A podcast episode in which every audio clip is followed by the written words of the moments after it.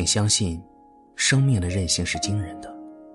跟自己向上的心去合作，不要放弃对自己的爱护。大家好，我是吴庸。今天想要分享的内容是：那些真正实现生活自由的人，到底是个什么样子？作者：道长何月。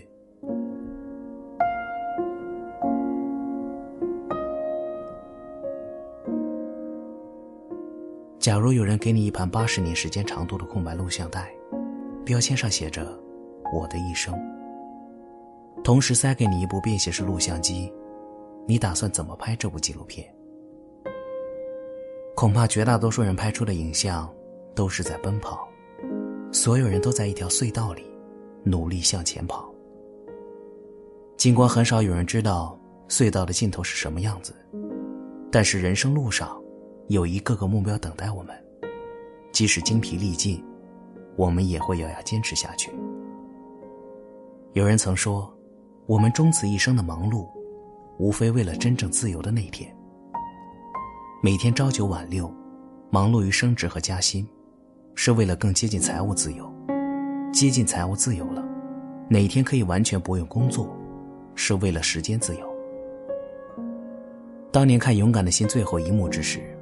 威廉·华莱士被行刑前最后高喊 “freedom” 的场景，历历在目。自由，是可以值得我们用生命与之一搏的。只是有些人经常跑着跑着，却靠边停了下来，眼睛直勾勾看着那些还埋头向前奔的人，若有所想。我们如此奔波，真的能终有一天得到自己所想吗？每个人在这个世界上，如同一片树叶，相对于一座森林。有些人社会地位更高一些，无非就相当于树叶更接近阳光，本质上还是一样。同样生在这棵树上，需要和周围和谐相处，才得以生存。追求自由这么困难，因为每个人生来，都有着三大束缚，会常伴终生。第一个。为了与地球资源更好的共存，而必须进行工作，这是职业束缚。我们居住在这个贫瘠星球的表面上，无处可逃。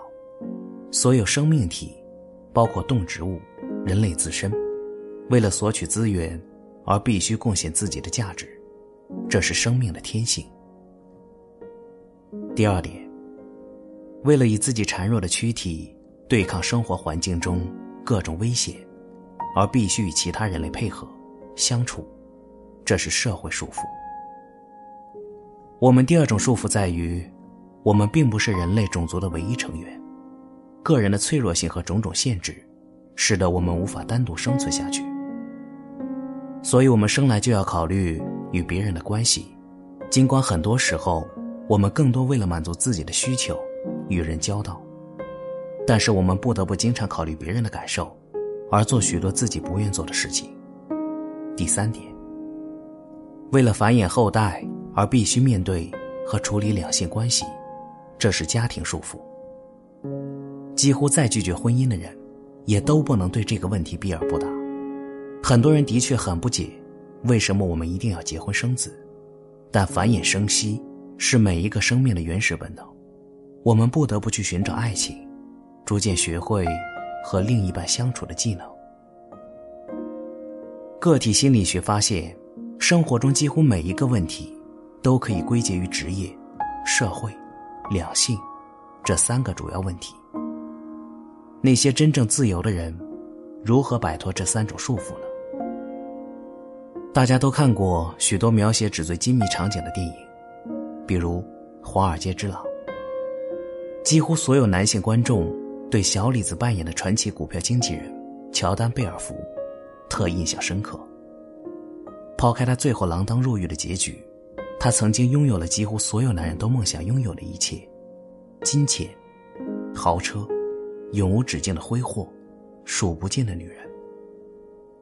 如果你想发财，永远不要放弃。这是乔丹给他那些股票经纪人的建议。在多数人的世界观里，挣钱。并为所欲为的享受，就是最重要的人生。但这恰恰是最不自由的人生，因为表面上我们满足了各种欲望，其实我们已经开始被各种欲望操控了。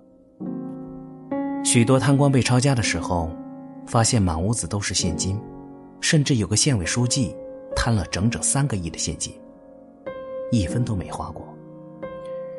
这不就是被贪念操控的极其可悲的人生吗？在普通人的生活里，我们经常也可以做到偶尔的为所欲为，比如周末睡到十二点，吃垃圾食品，什么都不做，看一天的电视剧。但往往我们会觉得，这样的生活反而比工作更累，一天下来，除了满满的负罪感，我们几乎什么也没有得到。为所欲为的人生。往往是最大的不自由。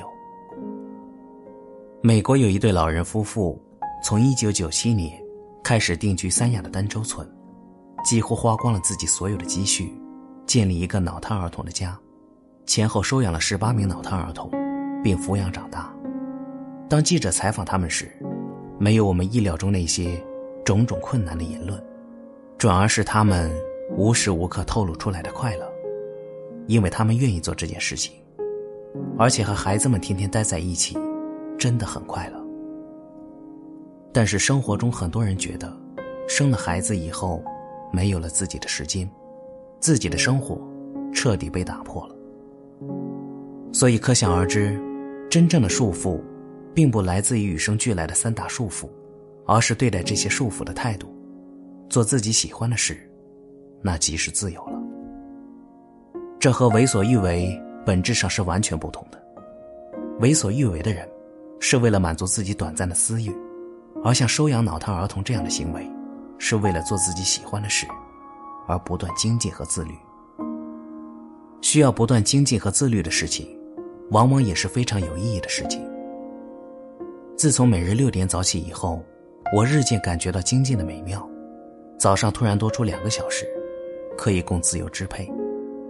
而且感觉效率极高，非常舒服。转念一想，这不就是人人追求的时间自由吗？似乎所有的写作者都热爱早起的清晨，所有的作家也都向往自由。我想起诗和远方的话题，为什么会被一些人诟病？那是因为他们简单以为那是一种不切实际的情怀。但其实，不管是一名诗人、音乐家或摄影家。他们令人羡慕的地方，恰好是我们看不到的，每日重复的精进和自律。自律，方得自由。卢梭曾说：“人的自由，并不仅仅在于他愿意做的事，而在于永远不做他不愿意做的事。”想想我们那些生活中没有必要做的事，吃饭的局，交往的人，过多没用的物品。是不是大多时间都浪费在这些上面了呢？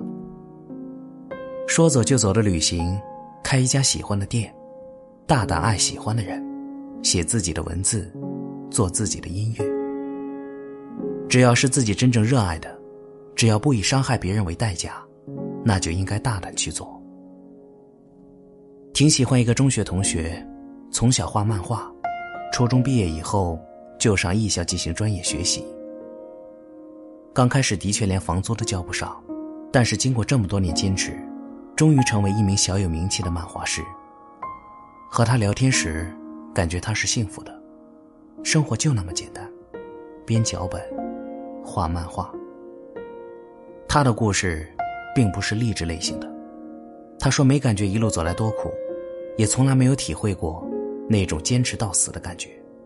喜欢的东西，哪里需要坚持呢？反正他也不会了解社会，不了解升职加薪、勾心斗角，不了解这个时代进步还是倒退。当年父母反对又怎样？不买车买房又怎样？还不是过出了让别人羡慕的生活。他从不会给我聊一些道理，对于现在，热爱就行。没有什么生活是理所应当的，在我们苦苦追求考试成绩时，韩寒不也就写自己喜欢的文字？开自己喜欢的赛车，成就比我们大许多了吗？一般人会说，他可以把爱好当饭碗，而我们不行。但是我们都没有去试过，又如何知道呢？堪布曾讲，修行可以让你获得真正的自由。自由，不是为所欲为，而是摆脱社会的惯性。那些真正实现生活自由的人，就是做了自己的人。